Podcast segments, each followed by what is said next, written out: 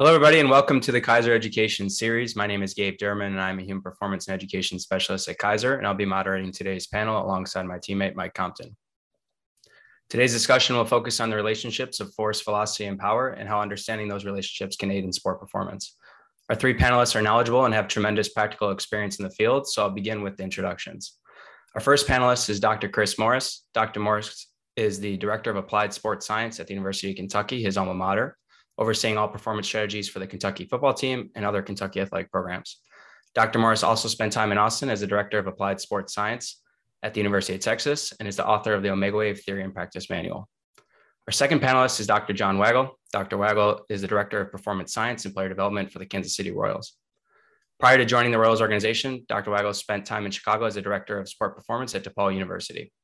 He then went on to earn his PhD in sport physiology and performance from East Tennessee State University and is an expert on a number of topics, including periodization, athlete monitoring, and accentuated eccentric loading. Third and final panelist is Todd Tuetken, who is the VP of Performance at Keiser. Prior to joining Keiser, Todd served as an athletic performance coach at the University of Texas and went on to serve as an assistant athletic director at the University of Washington Olympic Strength Conditioning Department. Each of these three individuals had a profound impact on not only me, but many others in the field of performance, both professionally and personally. So it's a true privilege to sit down with them today and learn from them even more. Reminder for all attendees, you can drop any questions you have in the chat and we'll allot some time at the end of the discussion to address them to our panel. For those listening in who may have limited knowledge on this topic, a base level understanding is that power is the byproduct of force and velocity. There's a unique relationship between these three variables and is a relationship that we're excited to talk about. But before we dive into the sport performance, I'm going to ask Dr. Morris to provide some insight on the history of the relationship between force, velocity, and power. Yeah, thanks, Gabe. Um, you know, we've been studying this for for a long time, longer than most people realize, all the way back to ancient Greece uh, with the Olympians there. You know, all the essays are written on just the importance of nutrition and muscular strengthening and aerobic exercise. Like these things have been documented through time, and we recognize that they're important. Um, since force velocity is kind of taken like a, a hot word in the past five five years, I think it's important to kind of recognize where that stuff started with you know, it dates back to uh, force length relationships back in the 1890s uh, when we were looking at just isolated muscles and, and frogs. Um, and as we move from like force length to force velocity with A.V. Hill's work in the 1930s, we start to kind of see the relationship between maximal strength and maximal velocity. And that's the curve that we're all kind of familiar with. Um, you know, the key point to notice here is when you when you look at something in isolation it's very pretty. And as we move through time and as technologies advance we, we start to look at force velocity relationships and single joint movements like so isokinetic dynamometers. Those are the things that we're, we're used to seeing in rehab facilities or labs that we're actually testing muscular performance in a very controlled condition. We've moved from isokinetic dynamometers and now we're starting to profile like uh, exercises like squats, like Bosco was probably one of the first people to take the work of A.V. Hill and translate that into uh, muscular performance. So looking at the relationship between force and velocity in certain lifts to try to improve athletic power. Uh, he was probably the first to say that power was king.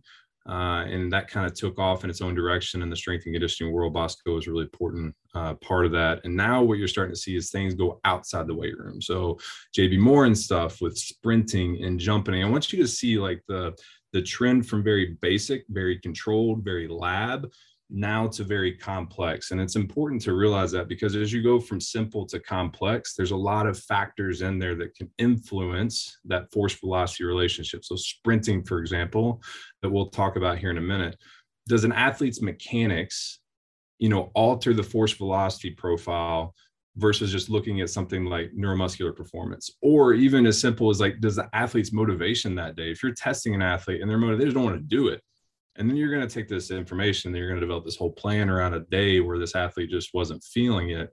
It presents you know some limitations. So i think it's important that we kind of address that flow of the history of how we've come to know force velocity to how we've used it in the weight room to now how people are using it today in the field. Each one has its own merit but i think we just need to kind of dissect each one of those and discuss the limitations of each yeah, absolutely. And that's a great historical perspective. I think it's pretty incredible. Some of the work that you mentioned uh, from A.V. Hill, you know, early 1900s and going up to Bosco and to present day. And, uh, you know, A.V. Hill was looking at this relationship through muscle mechanics. And Um, the idea or thought of applying more force for performance actually, and you, you hit on it, uh, dates back to ancient Greece as far as 700 BC. Um, during the Olympics, uh, long jumpers would run down the track holding weights, which they called halteres.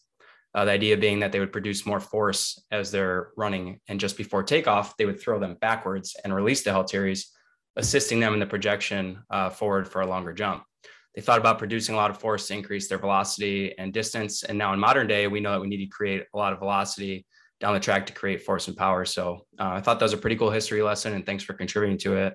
Um, it's one I learned, you know, helped learn, and Todd put it in the chat from Dr. Jan Todd at the University of Texas. So shout out to Dr. Todd and the Stark Center down there in Austin. So um, we're going to shift our discussion a little bit uh, to the current day sport and performance. And Dr. Wagle, this question is for you. Can you take us through some of your decision making processes and um, how do we decide which of these qualities do we need to actually train outside of sport practice to supplement our performance?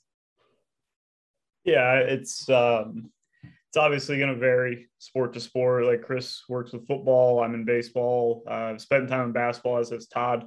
Um, so it's certainly the the demands of the sport are going to drastically influence, if not completely influence, what you're trying to measure in your athlete monitoring program. That's that's pretty pretty common sense at this point. But um, I think when you're looking at which assessments to do, uh, then you you have a whole myriad of things to to consider there. And um, even in like the traditional science sense, you've got to have really reliable, really valid tests. You've got to have things that you can execute in your environment.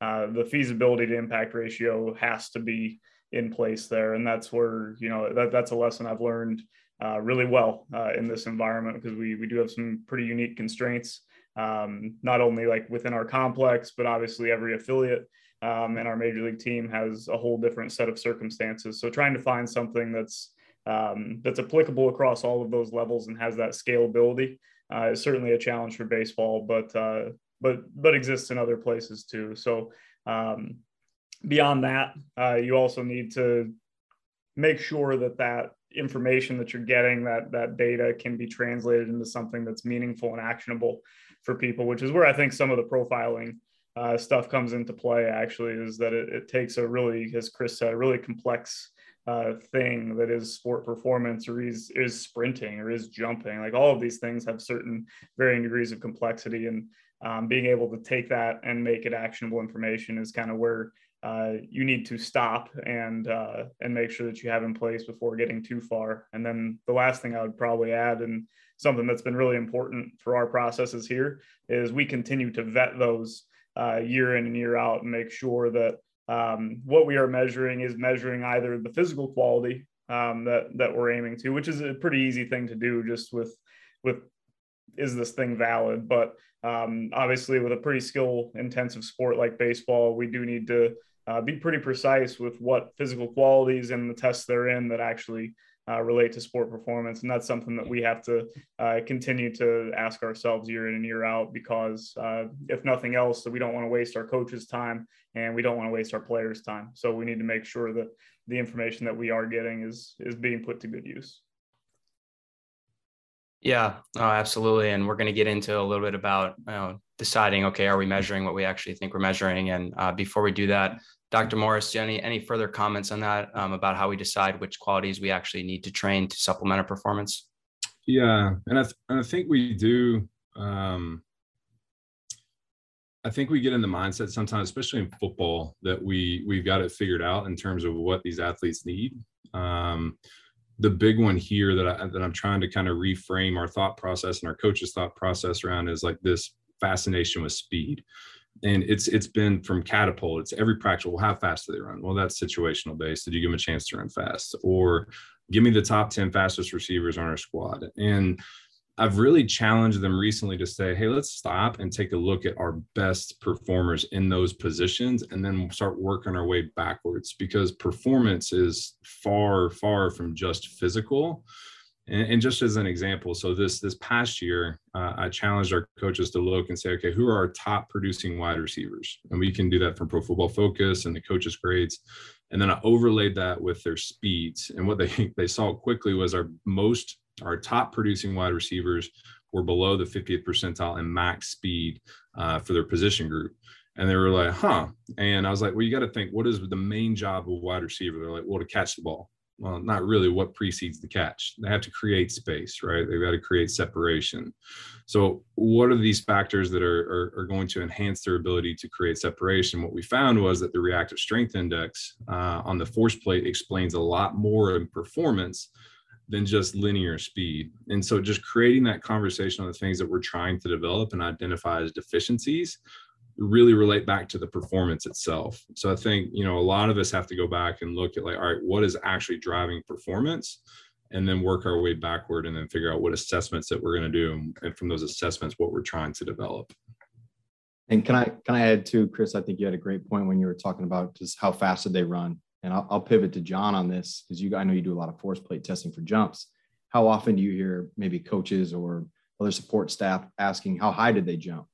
And then how do you get to a point where you explain that that's a global output and how they achieve that outcome has more valuable information in it? Yeah. Um, obviously we deal with that quite a bit and it's an ongoing, I wouldn't call it issue because um, at the end of the day, it's similar to our discussion around peak power. Like jump height is a global output measure and that global output does matter it can't be you know completely discounted to to strategy or the individual components or anything like that. So um, we're certainly you know wholeheartedly going to keep it if for nothing else athlete engagement and that that quick snapshot of global output. But um, to make sure that other parts of that jump or whatever the assessment is um, whether you're doing uh, you know speed testing and doing splits or you know whatever the case may be like to make sure that some of those individual components are also valued i think you have to do your due diligence and make sure that those things are tied to true sport kpis so how how hard are they hitting the ball? How how hard are they throwing the ball? What what types of things are happening on the field? And then what aspects of your physical testing battery are associated with those things? And obviously the the thing we deal with uh, just because there's um, there's so much heterogeneity in terms of physical capabilities and skill is such an overwhelming mediating factor that like yeah we see guys of a lot of different looks physically be able to do some really incredible things on the field and that's that's something to be celebrated but it's also something to be acknowledged as we build out our training programs our testing batteries that um, we, we do oftentimes look for even just a little bit of signal, um, or we're one step removed from the game itself. And an easy example is stealing bases. So stealing bases is a is a really uh, high level skill that requires a whole lot in the terms of like the cognitive perceptual space that you can read a pitcher, make a make a move either back to the base or to second base or third base, wherever you're going next. Like there's a lot that goes into that beyond running speed. However, uh, there is a, a, an element of it that you've got to be so fast in order to be a successful base stealer. And so we might be more interested in uh, not only measuring the running abilities of the player, but the things that contribute to running abilities. Um, and those things can be gleaned from our force plates. They can be gleaned from uh, orthopedic assessments or, you know, a lot of different areas. But um, we might be just another step removed from the field itself as we're kind of trying to pull apart some of those relationships more so than maybe a sport like football or a sport that uh, you know I, have worked with track and field in the past. Track and field is about as clean as it gets. Um, you can kind of go apples to apples there and and take some direct looks, but um, obviously the more skill that's introduced in the sport itself, uh, the more that you've got to kind of appreciate those nuances and and be able to take a step back. Yeah, if you don't mind, I'm going to quickly chime in. And, and Chris, I'm going to go back to you here quickly. Um, with the stigma and of the 40 yard dash being such a high, you know, priority in football, do you think that is detrimental to coaches being like, I'm all about speed when actuality we should be focused on the basics and principles of force, uh, velocity, and power? Yeah, I mean, I think everyone knows the limitations of the combine. I think even NFL people know the limitations of the combine. There's been studies that have shown that there's not a massive relationship between NFL success and, you know, outcomes at the combine for specific positions, you know, like running back, for example, speed and mass, momentum uh, will be a predictor in success in NFL. But beyond that, um, you know, they, they know these things. And I, it gets me to the point is like, are we even measuring the right things these combines? But it's the same problem that we have here at UK is, you know, because physical is only a certain percentage of overall performance, I'm finding more and more that an athlete's technical and tactical ability, and then also mental ability is something that's way, way undervalued, but very difficult to measure. So if you look at like the Cooper Kupp story, right? He knew that he wasn't the fastest wide receiver. So he had to work extra hard on pre snap decisions. He's like, okay, safety's coming over top. I have to cut my route off early. That's how I create space. And those things are hard to measure. Um, and so I think really in reality, um, it, it needs to be, we need to start on the field first, look at performance outcomes, who's doing their job the best, and then find ways around it to kind of enhance maybe certain deficiencies like Cooper Kupp maybe have a deficiency in strength and we may need to improve that. Is that going to improve his game? It might but it might help him from getting hurt. I think that's probably more the, the bigger conversation when it comes to um, you know that specific question. Yeah that's great and i think everyone did a really good job um, making the distinction between obviously that there's a large large influence of skill on performance um, uh, John, you have something to say? Yeah, just real quick. I mean, Chris touched on something really important, especially I think as you uh, look at I mean, really any environment, but college athletics in particular with hours limits, is trying to find that thing that is limiting performance and allocating your time accordingly. Like Chris only has so much time uh, with all of those players, and um, if you've got a player where the physical or the strength or the power, or the you know whatever the speed is is the thing that's limiting them from being able to do their job, then of course allocate time there. But there are a lot of examples where I think um, the physical has been overweighted uh, at the expense of the technical tactical, um, which is really the limiting factor, and that takes a little bit of an appreciation not only for the sport itself that you're working for, but um, to your varying role in preparing athletes and, and letting them reach their ceiling. Like it, it, always takes a performance team. And Chris mentioned some things on the mental side, on the nutrition side, on the there's other practitioners outside of S and C or outside of uh, you know kind of our traditional uh, realm or education that uh, might be the the most impactful people. And you've got to really appreciate that those people have um, have have the potential to make that difference. And so um, that starts with that whole unit making sure that they understand performance itself. Do you do you think we we go towards physical because a lot of people pull from track and field disciplines as an area of influence? Like you know, a lot of team sports still look to track and track and field for you know as the guiding light, and like you guys said before, it's pretty a lot of times can be apples to apples. So do you do you think that's part of the reason? Uh, I'll kick it over to Chris. I'll just add something real quick. Yes, but I think that's completely fair.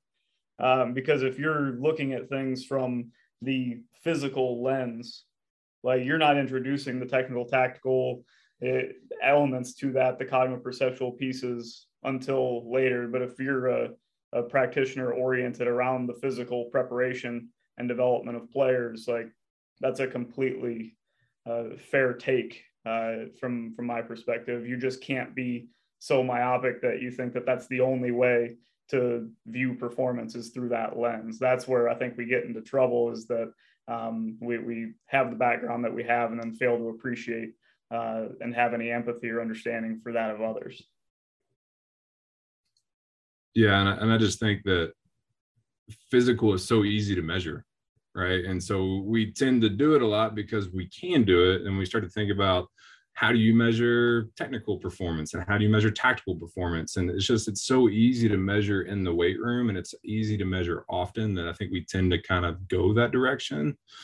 Um, and, and, so i think that's probably a big reason for that bias. Um, you know I, I think to i was going to piggyback off John a little bit with just that time uh, and that return on your investment. And I think one of the big things that we're trying to do and, and what we need to move towards is as athletes progress from year one to year four, there's going to be a certain level of achievement, like strength. Like there's no point of moving on to technical and tactical if they don't have enough strength to express that technical tactical, right? So there has to be a base level of strength, but there has to be a base level of speed. But like once you achieve those things, like let's just say you have a third year guy that is already squatting over 500 pounds. Like the amount of time it's going to take them to get to 500 to 550 is probably massive but the return on that's going to be so small it's not going to make any significant impact on the field.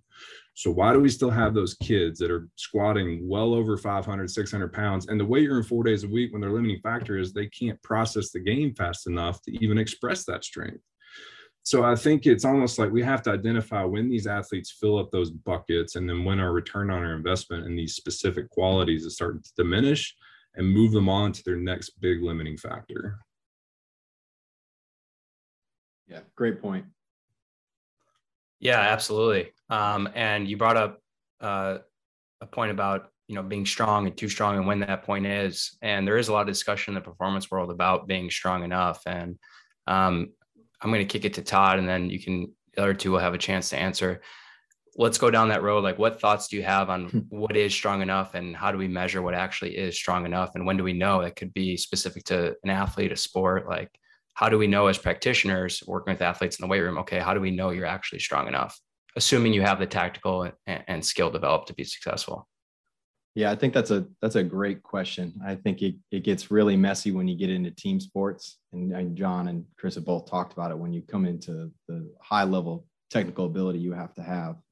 Now, I think one thing that I would love to have us kind of discuss is one thing you always hear is being able to back squat twice your body weight. And when in what sport do you think that's appropriate? And then with a team sport athlete, for instance, maybe we're talking about tennis, how do you decide that you know what they need to do in the weight room when they're they're constrained to a small court and they have so much you know technical ability they have to be able to perform. And you know for me when when you try to find out what's strong enough you know this is where I, the, the test that you're going to probably need to perform like if i'm talking about a tennis player I'm, i might not want to try to back squat them um, because of the rotational aspect of the sport. You know that's something i'm going to want to have constrained. I want something that's reliable and i want something that has probably a low level of skill so they can actually produce their force um, and feel safe with a really high intent. And so i think that's when you rely on something that's maybe towards you know a leg press or it's you go back to maybe a, a counter movement jump maybe some weighted jumps things that you know maybe would be a little bit safer for those type of athletes. But i do want to spin this both to chris with football because you you deal with athletes that are you know on the offense and defensive line that have their own unique strength capabilities to a quarterback and a receiver where you're talking about the perception. And then John, same to you dealing with baseball, which is, I mean, in, itself really unique. So yeah, I'll spin it to whoever wants to jump in on that. Yeah, I, I think it comes down to um, your position specific. I mean, because every every position on the field has certain movements that are unique to them um, you know, who are your athletes that are going through, you know, high moments of eccentric deceleration versus how many are predominantly concentric. So, and even in linemen, it's just like what's run performance versus pass block, right? Those are two different muscular actions. And so I think from a what's strong enough, that, that's, a, that's a really difficult um, one, I think, to just say globally two times your body weight.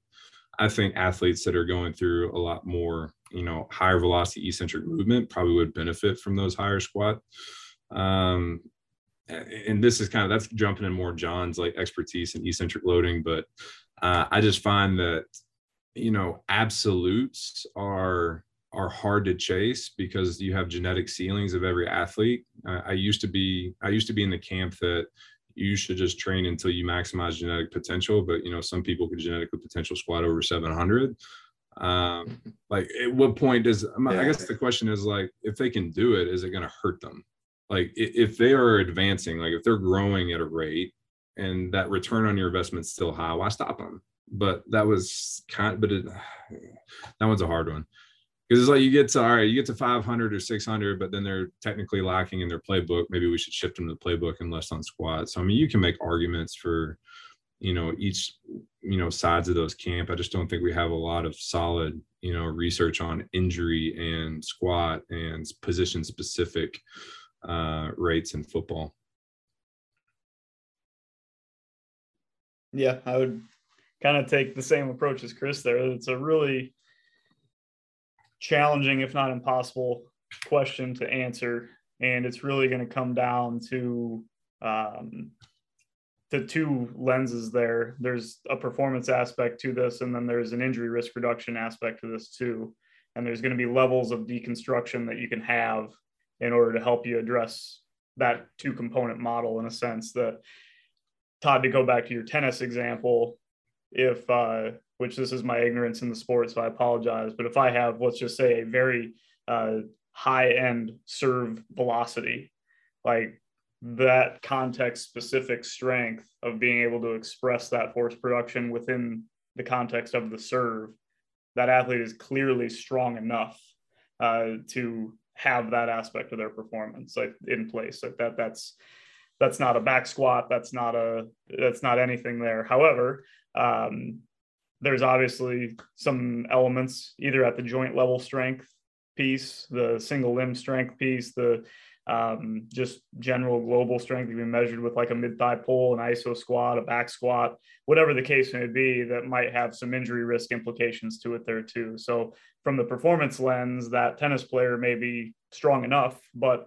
they not only have to be able to execute one serve, but uh, you know, tens, if not hundreds of, of serves within a match or within the course of their preparation for a match that there needs to be some level of resiliency that um, is introduced via strength training and getting stronger. And so it becomes a little bit of a gray area that, that allows for a lot of nuance, as simple of a question as it is. But um, it's just like anything else in a sense that has been mentioned by Chris and you, Todd, that you've got to let the sport talk to you and you've got to, mm-hmm. you've got to let that uh, communicate information uh, about even the, the context specific strength that that athlete may possess. Yeah, so um, some really great points that are made there. And uh, John, going back to you, maybe if you're willing to share, you're able to share, can you share maybe some specific tests that you'll do, let's say for a pitcher, right? Or for an athlete, uh, a baseball player. And then even from there, maybe once even an injury occurs, let's say at the shoulder, right? Deconstructing the injury itself, like what tests are then really important to you uh, as you begin to bring this player back to performance? Yeah, uh, I mean, we we obviously consider data from a lot of different places and a lot of different departments.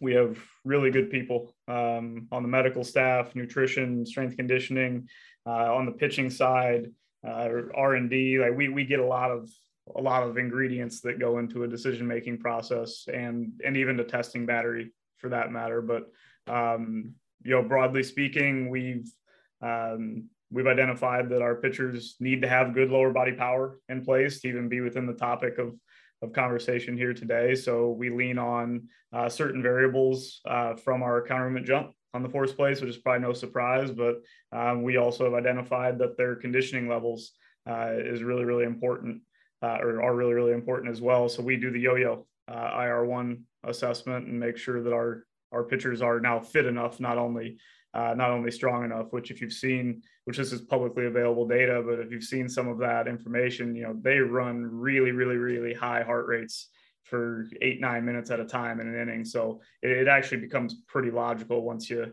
once you take a look at some of those data. Um, so th- those are two pieces. And obviously like our, our medical team does a tremendous job getting, um, getting probably close to 100 120 data points on every player and that's more the joint level strength range of motion you know things like that that gave to your your question about the injury side of it. You know not only do we have some um, preventative measures in place because we have normative uh, you know standards on all of these measurements too because we're fortunate enough to where our monitoring processes from a couple different areas have been going on for a few years. Um, even predating my employment here like we've got a lot of information that we can lean on of like okay is this person strong enough relative to his peers? So now there, there's that comparison that can inform us um, on the front end of anything to build out arm care or you know anything like that. But also when a player does get hurt obviously uh, that's unfortunate uh, and we want to try as best we can to make that as an opportunity to have them come back better than they were prior to the injury. And so that's where we're going to then take a look at all of that information and say okay where where are the deficiencies not necessarily from the standpoint of like this contributed to the injury or this is the reason for the injury. But um, if we're trying to now have, especially in longer term rehabs, we have an opportunity to uh, to do a lot of good for that player to set them up to to not have to spend extended periods of time with us again. And so um, that that's where that information will will come into place. But for our pitchers, there's there's some broad physical qualities that that we capture, but then obviously um, with how difficult throwing is and how unique throwing is, we we need to introduce some joint level stuff as well. Did you have any pushback on the yo-yo test? Um, I, actually, I feel like know, uh, the yo-yo was in place before I got here. Austin Driggers did a lot of really good work uh, to build support for that, and then we kind of continued cool. to vet it. You know, we looked at guy, how guys uh, sustained their performance and and how their conditioning levels uh, may play a part in that. Um, and we had we had good buy-in in the sense that our, our players are certainly willing to wear heart rate monitors for us, and we can get more information beyond that that exists on on the research side of things. Um, but obviously, no one likes to run the yo-yo. It's a tough test. Um, that's, that's, and, that's why I had to, I had to ask. Yeah, you know, we're we're fortunate that uh, one of the time points that we we run the assessment is obviously during spring training because we want to make sure that we have that information as we do throwing progressions and things like that. And it's not all that hot in AZ yet. So uh, and mm-hmm. and you have the excitement of the new year to to bank on, but uh, we do also have them run it at the All Star break just to make sure that the conditioning programs that we have them going through are actually working. Um, and that that one, you know, takes takes some precision uh, there just because guys are in full competition mode. But um, we've done a really good job, and that's not a me thing; that's everybody else thing of just continuing to relay to the players like, hey, this is this is being measured for a reason. Here is that reason, and uh, and this is why uh, we're going to ask you to do this assessment and, and do it on a repeating manner. So um, no, we we've now three four years into this. It's it's just part of their preparation process and ongoing athlete monitoring. So that's kind of a nice thing to to be having in place.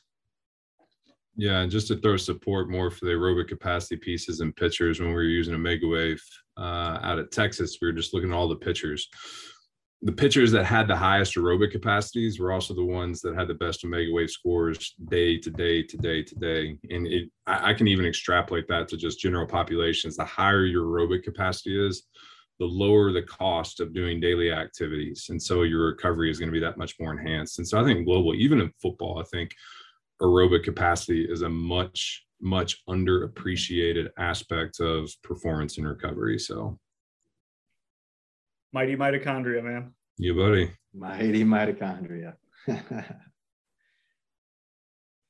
yeah, Chris, I think I was a part of that staff over there at Texas. You get guys like Kyle Johnson and Morgan Cooper and that on that staff, some pretty good players. I think Kyle Johnson ended up being a Royals guy. Um, I think. Um, but pretty pretty cool stuff. I remember that. Um, yeah. Mike, did you have something to add there? Yeah, apologies for that. I just threw in uh, actually John Wagle, Dr. John Wagle's talk on uh, pitchers and conditioning from last year's um, summit at the UFC. Fantastic. So feel free to give that a listen. Um, but my one question, um, and I feel like Todd, Dr. Waggle, and Dr. Morris, you guys have all touched on it. And um, Dr. Wagle, with your you know experience coming up from the collegiate setting, being a, a, baseball player and working in baseball, and then Dr. Morris yourself playing collegiate football and being in football, is that the missing piece? Then is understanding what the sport actually entails and your experiences um, in that sport, making the appropriate decisions on what assessments you need to take, and then how to implement your training um, with the different pieces to achieve what each athlete needs. So either for uh, Dr. Morris or Dr. Wagle with your guys' experiences. Yeah, I think anytime that you are a you know you have participated in that event you're going to have a much higher understanding of because you've personally gone through the demands of the game now even though i was a punter i did play tight end um, in high school and, and d end in high school so i, I can appreciate uh, some of those other elements but you know, I think for me, what it's provided me is it gives me a better scope of the game to then allow me to ask better questions. It's like I can observe a phenomenon that's happening in the game that allows me to say, huh, maybe, you know, these wide receivers are creating space not because of their speed ability, but because of their reactive strength or their, you know, twitch, whatever you want to call it or maybe the offensive linemen that are getting drafted or scoring have higher GPAs and are in harder programs here at UK. Maybe intelligence has, you know, and, and you've been on the line, right? You have pre snap decisions, you have to think fast. And so you know playing the game will uncover things that you know maybe someone that hasn't had i i like me in baseball i wouldn't be able to do I, I, don't know anything about it like i wouldn't be able to relate to a pitcher wouldn't relate to you know trying to even to hit a 95 mile an hour fastball. So it's it's hard for me to say okay what are the things i need to look at or assess? Um, so you know just having that personal experience gone through the training gone through the suck of things gone through the injuries you you just have a much greater appreciation for the demands. And so then you have a much greater appreciation for the needs and the the needs analysis. Yeah, yeah totally agree with everything ahead, chris said there and um, yeah i think the other thing to add is that it, it definitely changes the learning curve um, of the sport that you're supporting. Um, helps you ask better questions help you helps you get at uh, kind of what you need to do to be effective a lot more quickly. Um, and that's not only on the technical side of, of being a sports scientist or a strength conditioning coach or whatever the case may be, but obviously there's a there's an overwhelming human element to the impact that we can have. And having played the game, it, it's really nice to be able to to go in and not have any of those uh, any of those barriers that you can go in and, and talk the talk uh, in a sense. But I, I don't think that uh, having worked with sports that I'm less familiar with, uh, I was in men's basketball, I was in tennis and track and field and soccer and you know all kinds of, of games that I was of course uh, amazing at at age 12 but like beyond that you know there, there's not a lot of history there um, but you, with those situations is you're not facing an insurmountable barrier you've just got to really invest and do your homework and be willing to to be naive and ask questions and spend time at practices and do do all those things that I know everybody on this call call has done. Um, it, it, just when you haven't played the sport and you don't have that level of empathy, you've just got to go into those situations knowing that um, you're you're going to have to to really do do your homework in that sense. Yeah, for sure. And um, we talked a little about some of the tests that we're doing, and there's a nice contrast between college football where you have performance you know once a week performance that really matters and we have baseball where you have a really long season 162 games in the regular season can you guys give us some insight a little bit on not just the tests that you did but then the frequency of testing that's going on? John i mentioned you did some force play jumping. Like how often are you guys doing that? Um, what other tests are you doing and how often are those do those tests occur throughout the course of the season? Yeah our um so our fatigue monitoring processes obviously we do um external workload management every day. Um, so whatever the players do, um, not probably unlike what Chris does with with football or what a lot of clubs do with football with GPS and uh, pitch counts and you know all those things that that impact our game from an external work standpoint.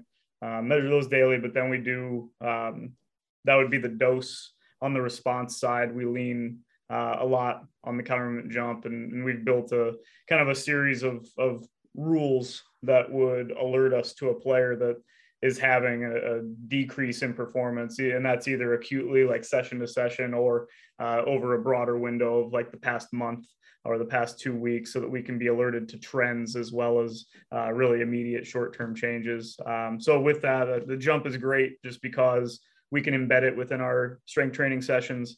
Um, it, it, lends itself really well to, to being in this environment and isn't easily mediated by um, by lifestyle habits in the sense that you know like a heart rate variability measurement is going to be you know really influenced by time of day um, you know caffeine consumption you know those things that we, we just don't have as much structure uh, to to lean on to to make one of those measurements. Uh, so the jump is great in a sense because it, it's something that's low skill low learning curve for guys. We get a lot of good information from it and those guys are doing that twice a week um, and so those reports are sent out daily and we'll, we'll work collaboratively to make decisions off that information. Yeah, that's great. Thank you. And Dr. Morris, how about um, in collegiate football where we have competition every Saturday? Yeah, so a lot of our stuff is um, GPS based, workload based. Um, we've done everything from projecting load to you know using gps to kind of fill up buckets because the hard part the hard part the hard part what we've noticed lately um, is it's really difficult to create game like situations within a practice.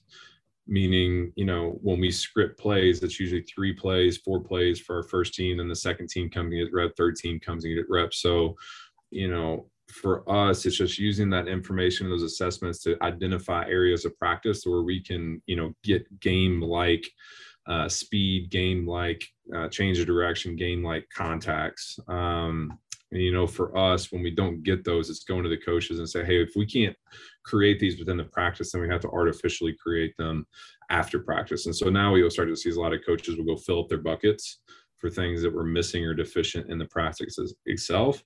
And that stuff also goes to the strength staff to say, okay, you know, if we're not getting a lot of high CNS work on the field, is that something that we can supplement in the weight room?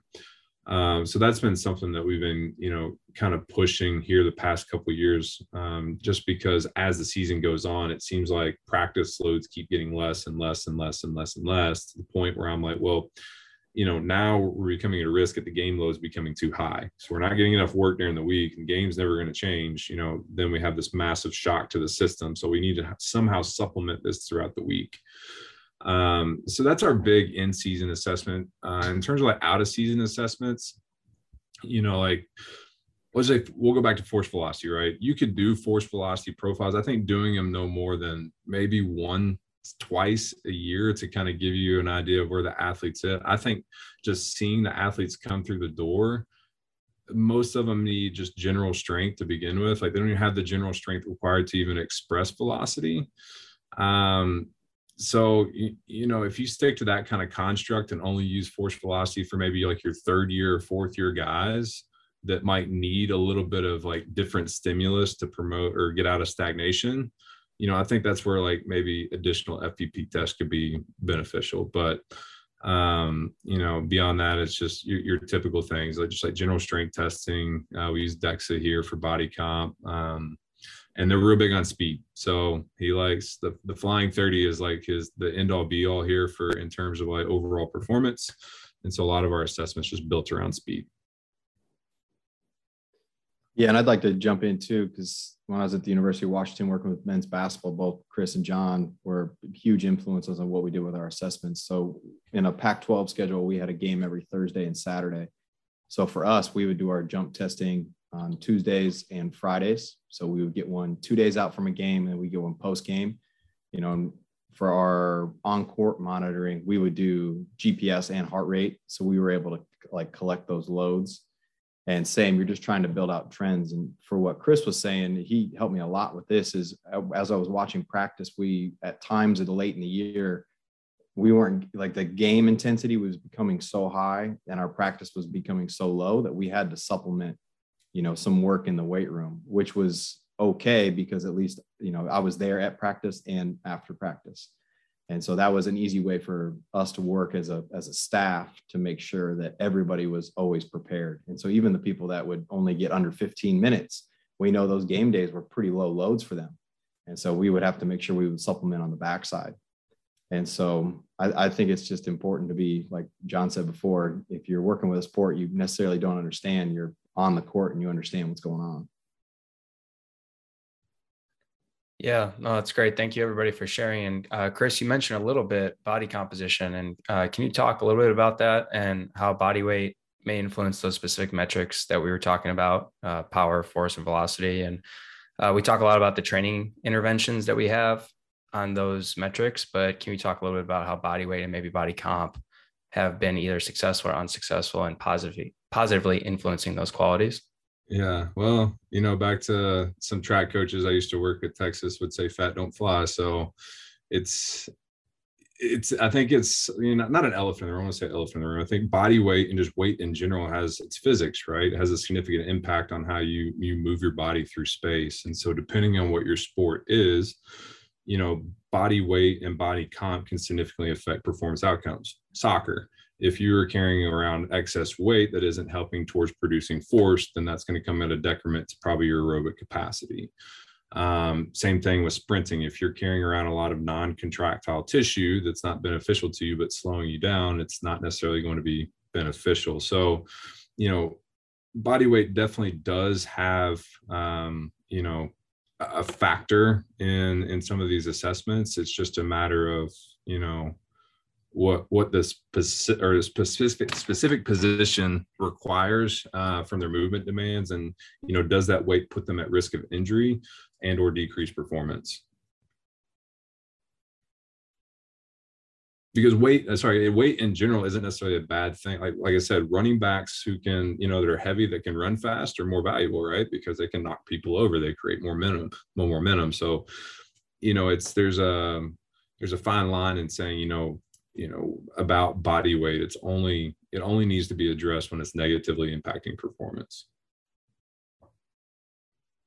and John, anything uh, with you in terms of the athletes that you're working with and uh, body weight and the effect? I know you talked about um, a couple different departments funneling all that information into one to make some decisions. Anything you found there? Yeah, I mean, it, it, at the end of the day, body weight is another measurement that we take as part of our athlete monitoring program, and we do body composition as well. But um, you know, body weight gets taken a couple times a week as well, and uh, it's a it's a really important feature to consider, and we've got a really good uh, dietitian that leads the way in in managing a lot of that. But um, obviously, there's there's things that go into body weight like lower body power. There's um, pitch velocity and exit velocity with our hitters. A body weight has its hands in in all of those things. So at the end of the day, it's something that we are just as mindful of as we are, uh, you know, RSI modified in, in a sense. That these are these are important things for performance, and so it's another it's another thing that we spend a lot of time diligently looking at. And I, I think it's even very similar. Um, you know, Chris touched on it with sprinting, um, but we had talked earlier even about a base stealer needing a prerequisite of running so fast. Um, well, in order to run so fast, there may be a body weight intervention that's assigned to influencing that that sprint speed, whether that's higher or lower, like that's for um, a team of practitioners to decide. But um, body weight's certainly uh, going to have its influence on a lot of aspects um, of physical preparation, of physical performance, and then even on down the road. So it's it's kind of an unsung hero or an underappreciated aspect. Um, I think sometimes because it's just so simple um, that that we we kind of forget about it, and then.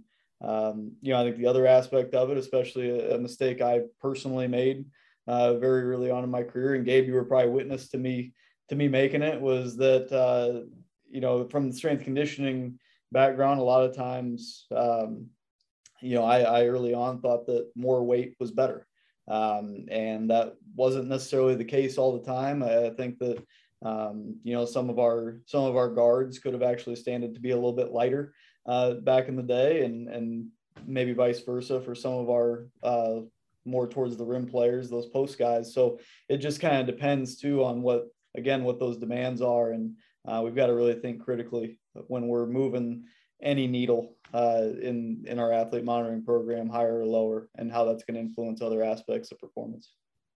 I think it's a it's a great point to always just look at the sport and what it needs.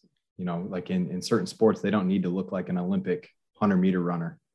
You know, they don't need to be you know that under six percent body fat you know, if you're a sport like basketball, you know, like John saying, uh, carrying any extra weight sometimes orthopedically is going to really be detrimental. And so it's making sure people are light and able to handle the the forces that they're having during the sport. So, yeah, definitely appreciate you guys saying that. Yeah, we'll go one more question and then we'll get over to some of our Q and A. Just a reminder for all of the attendees in there, go ahead and drop that in the chat, and we'll make sure that we uh, try to get to them. We may not have time for all of them, but we'll do them in the order that we receive them. So go ahead, drop any questions you have in the chat. We'll make sure we're looking at that. Uh, my question is to Dr. Morris, and everyone else will have a chance to answer if they'd like to here. Um, what is something that practitioners are potentially overvaluing as we look at force velocity or power, any of those things, and potentially one thing that is maybe overlooked? Well, I think even within, I, th- I think we're overvaluing the the model of the force velocity profile and undervaluing the individual components of it. Um, you know, like I said, when you go from a very basic model to a very complex model, it gets really kind of dicey quick. Um, and I think with just you, you can't just look at something and say, if I balance uh, force and velocity, have this perfect balance, it's going to transfer to the field. I'm going to have this great athlete. So if in jumping, uh, I have an optimal force velocity profile, is that going to transfer to the field? and we haven't seen it yet. Um, and I think a lot of that has to do with, well, on the day that you did that force velocity profile, what were all the factors contributing to that athlete on the day? What was, what were their neurotransmitters? What was the CNS output? What was the muscular fatigue? What was their mood? What was, and you see this in the research because it even has a low day-to-day reliability. So I test on Monday and do the exact same test again the next day. Like they can be completely different and so that inherently just puts you know not flaws into the system but it just you have to take it with a grain of salt.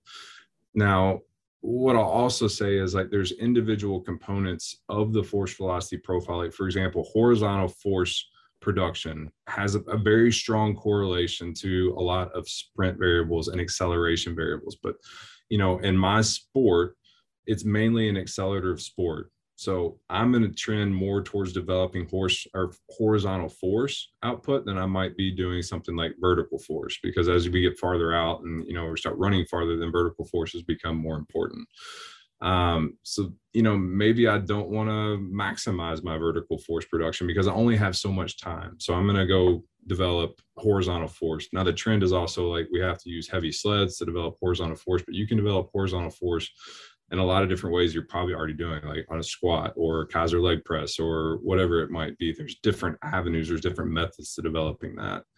So i think we're we're undervaluing the specific components of it uh, overvaluing just the overall model of it. I think we just need to you know step back and appreciate the complexity of what you're actually measuring and understand how the day-to-day factors that affect a complex movement in an athlete will affect the tests uh, and we shouldn't be making you know global training uh, decisions that you know might last you know four to six weeks based on one test. Um, you know so I, I, I do think that the stuff that JB um, you know that group is doing is good.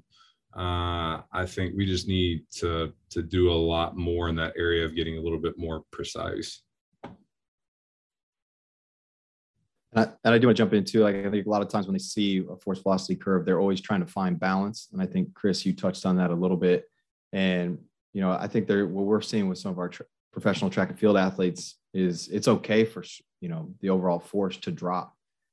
Uh, when some of our assessments we're doing with like the A420 leg press, like we're getting further and further into competition, and their their overall force production on that t- specific test is dropping, and limb velocity is going up and we're not going to try to combat that and try to keep the force up necessarily because we know on the track it's being specific and they're moving more and more towards their sport. And so they might express that limb velocity, which is going to potentially, you know, it affords itself to show up on, you know, some of the tests that we do.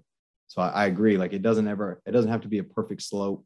And I think there's going to be ebbs and flows um, when you do like different types of the uh, different type of test. Yeah. Yeah, John. I, I tend to agree with pretty much everything said there. I don't have a, a ton to add. I think that one thing to point out is even what Chris started with today was a little bit of that history.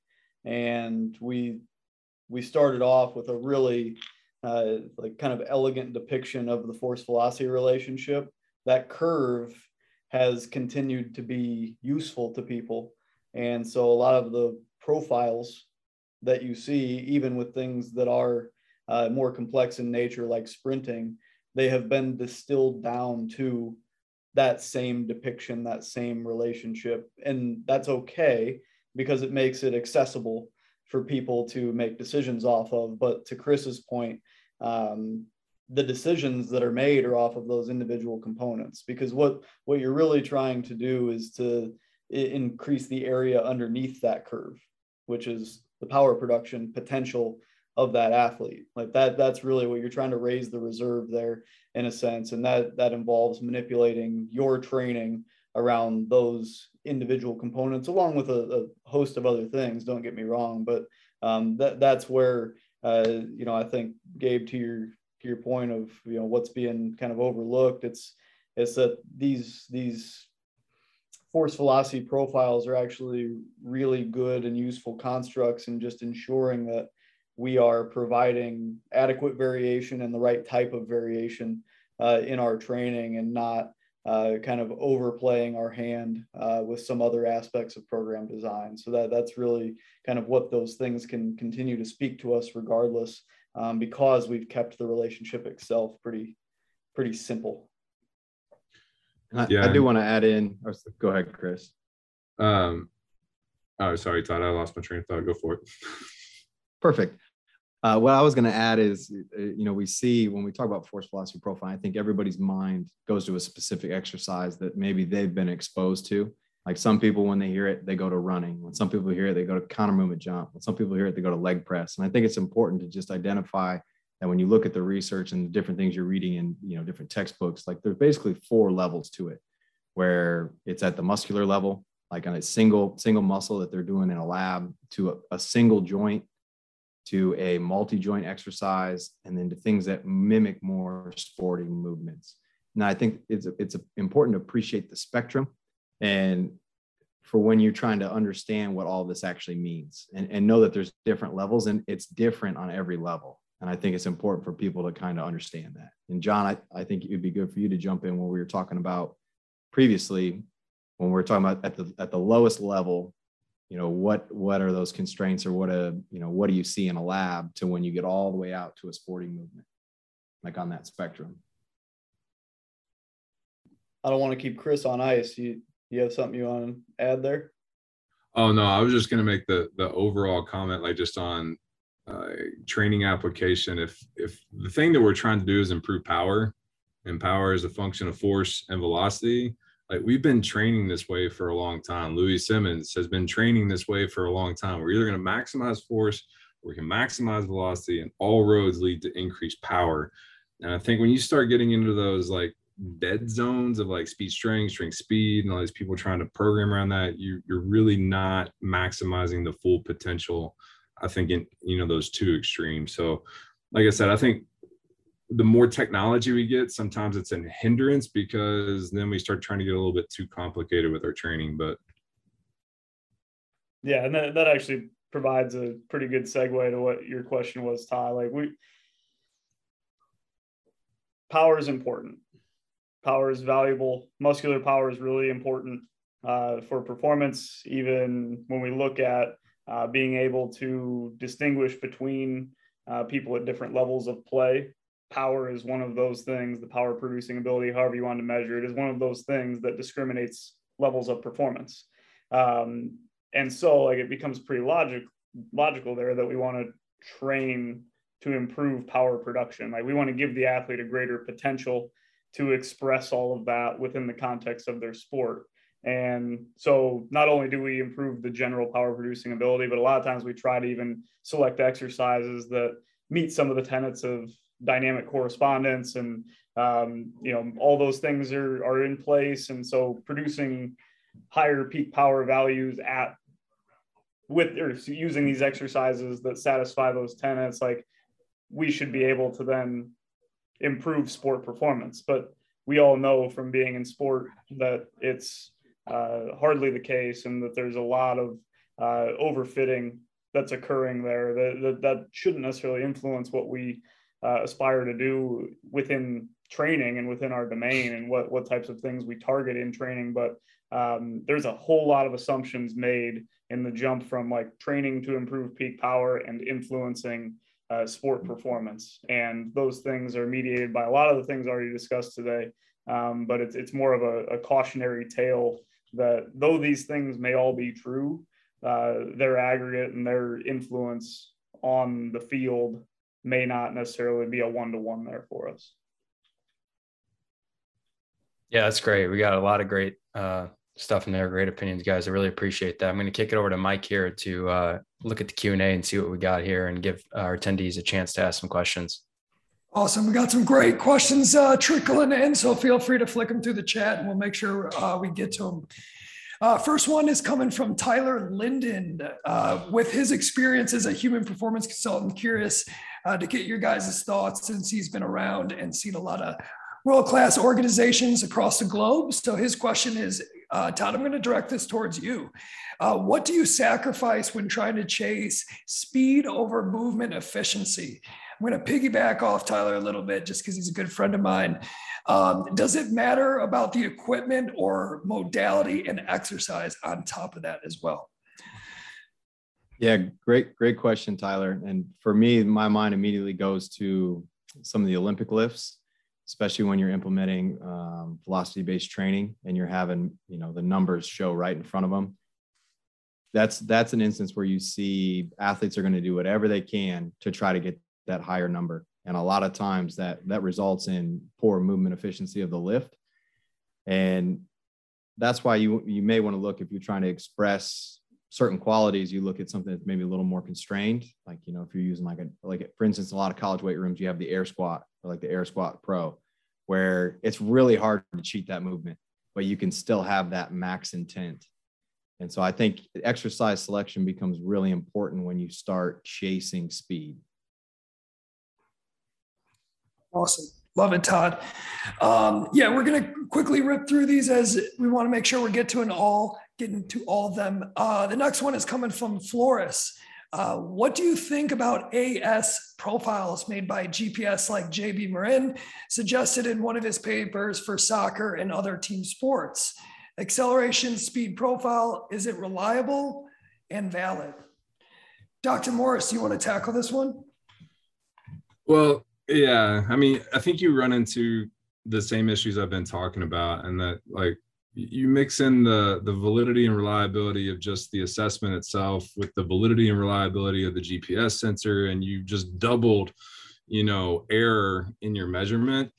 Um, the other thing that I, I have an issue because we, you know, we looked at this with American football as like it's everything situational based. You know, unless you have a very controlled movement that you can do every single time, you know, the data was pretty much worthless to us. But you know, I think the biggest thing just take the game out of it, and um, I like the novelty of it because you can assess it at any time. Like it's it's that's nice, but at the same time, like all the factors that lead to error in that are just you're getting double error in just the assessment itself, and another error with the measurement device that you're using, and I think it, it complicates uh, that. So again, I think it's something that you can look at because you already have GPS, uh, but then just kind of take it with a grain of salt. Awesome. Thank you, Dr. Morris. Uh, moving agree on. with that. There, might just have one little thing to add there. One, like our our head of R and D is brilliant. Uh, he has a really great saying though, and it's to do simple better. Um, and that's a the, the, those profiles it's not that they're you know good or bad inherently or, or useless or useful inherently but um, you know we've been evaluating the sprint abilities of the best sprinters in the world in the 100 meter using velocity displacement curves for like forever and so if you're really looking to uh, like take a look at the acceleration abilities the top speed abilities of of a soccer player a football player a basketball player whatever the case may be like measuring velocity and displacement is really super simple and can give you a ton of good information um, that, that you don't really have to do anything too complicated with there. Awesome. Thank you, Dr. Wagle. And uh, we'll direct this question towards you as well. Um, do you have a do you have different metrics? This is from Timothy. Apologies. Uh, do you have different metrics and or tests that you assess eccentric FV characteristics?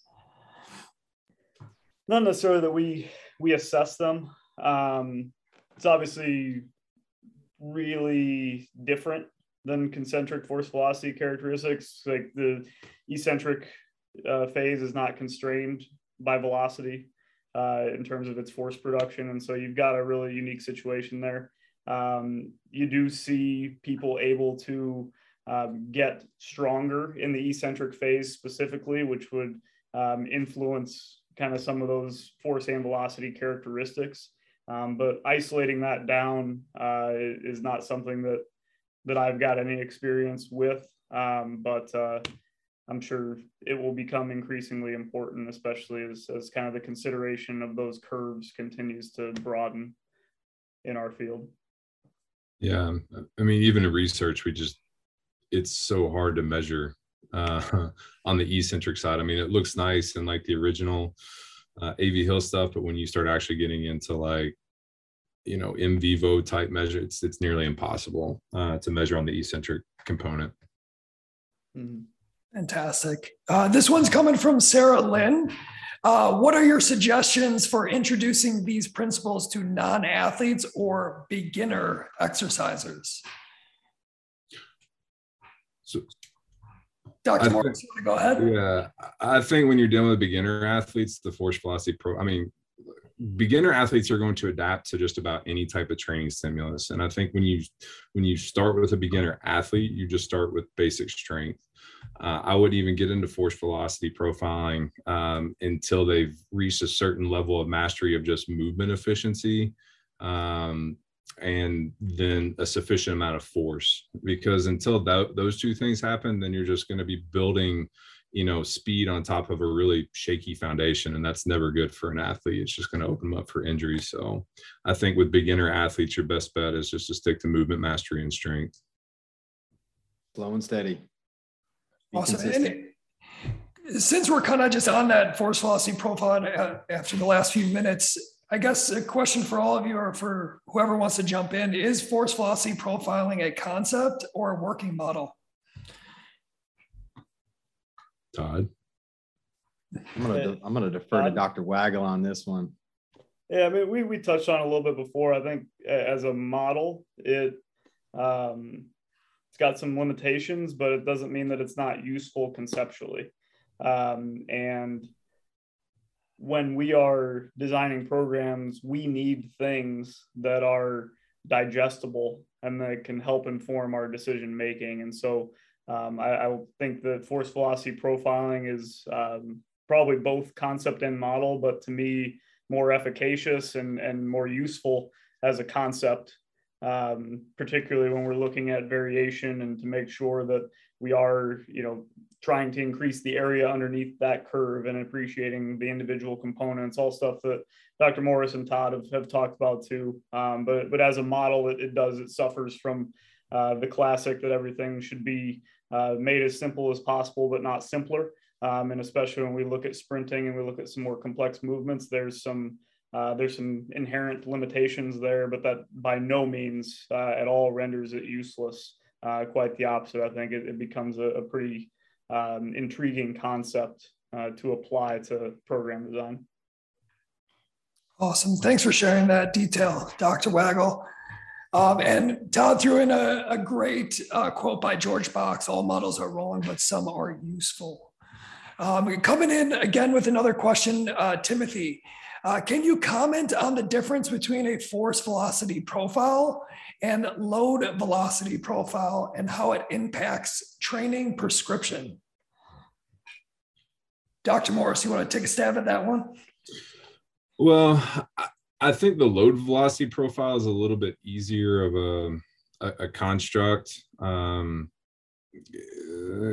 I think there's there's exercises that are are a little bit more predictive uh, a little bit more controlled that you can use the load velocity profile to kind of um, use for uh, exercise prescription or sorry load uh, prescription.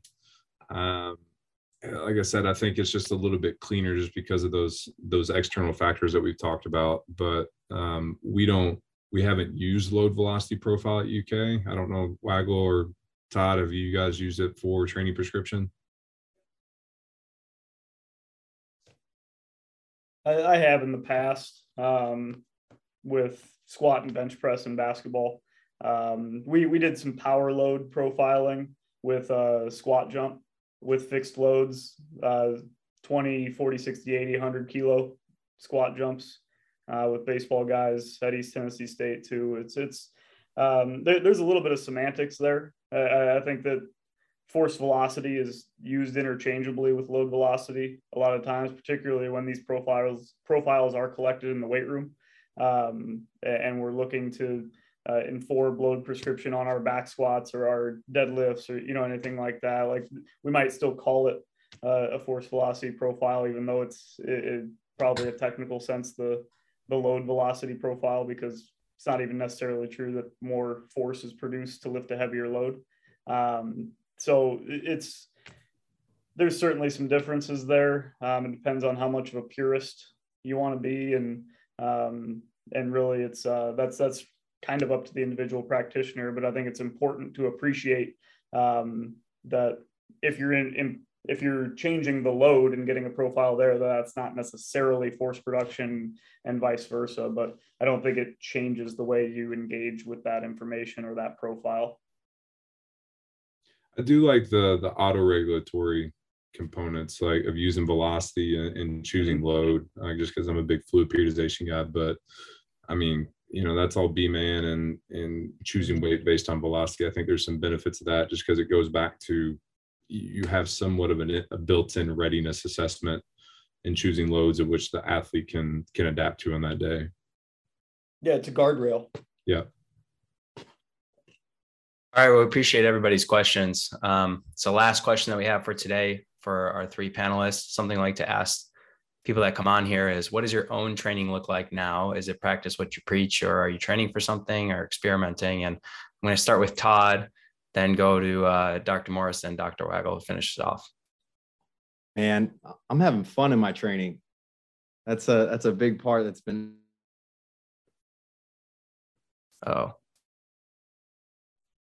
you did you mute me? Are we back? Oh, there you go.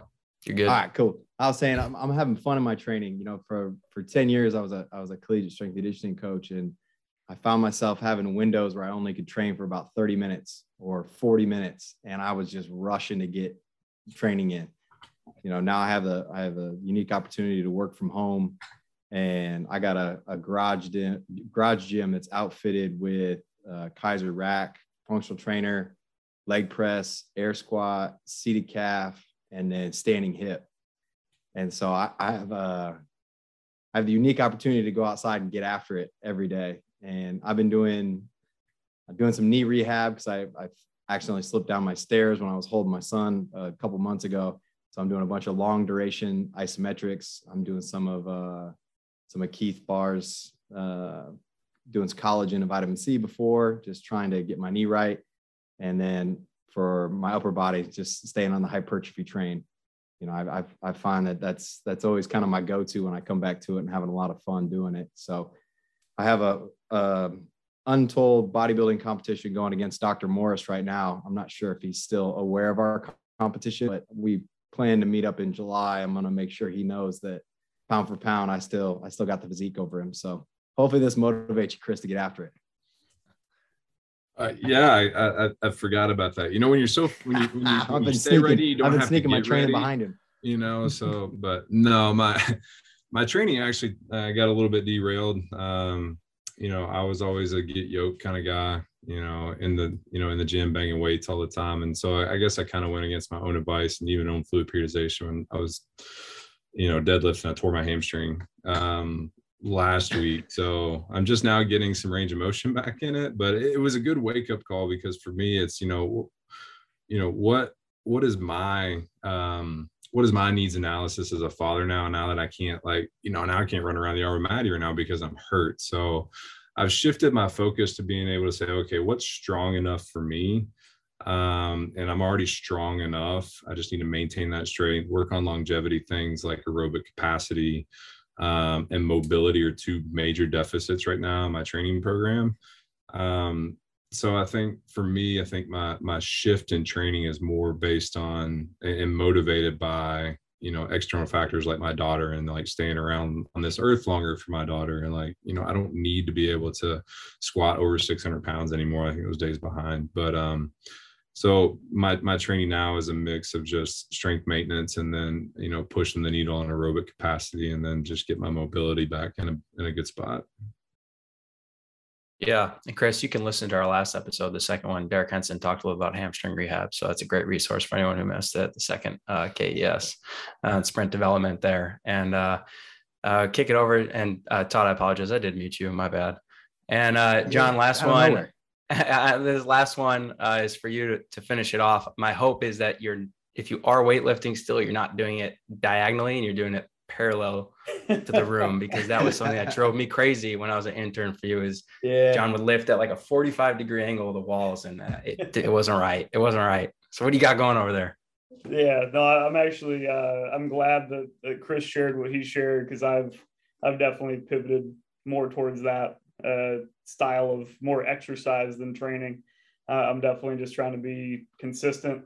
and make sure that I'm that I'm moving, that I'm getting plenty of aerobic training, that I'm maintaining my strength because because uh, I've got people that I'd like to stick around and spend more time with, uh, and so you know that's that's going to kind of be the priority. And, and plus, you know, I think uh, it goes without saying, like we we do need to take care of ourselves. Like we all have really hard jobs and and ones that demand a lot of us, and and so um, there's a stack of research taller than 10 buildings that'll show us the benefits of exercise on pretty much everything related to our health, our cognitive performance, our sleep, uh, you name it. So just trying to make sure I'm consistent with that so that I can I can help out the people that uh, still have a full playing career in front of them.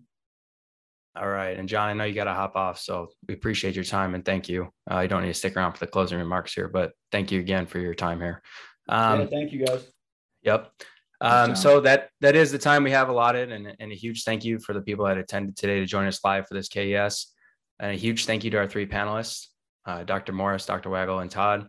We appreciate their time and willingness to share their knowledge and expertise. Please give them a follow on their respective social media pages. We'll be sure to include those links on our YouTube and our Spotify, as well as Apple Podcasts. The discussions will be publicly available within 48 hours under the Keiser Education Series. Uh, we hope you'll join us in two weeks from now on May 25th for our fourth KES panel. We appreciate everybody. Thank you and have a great day.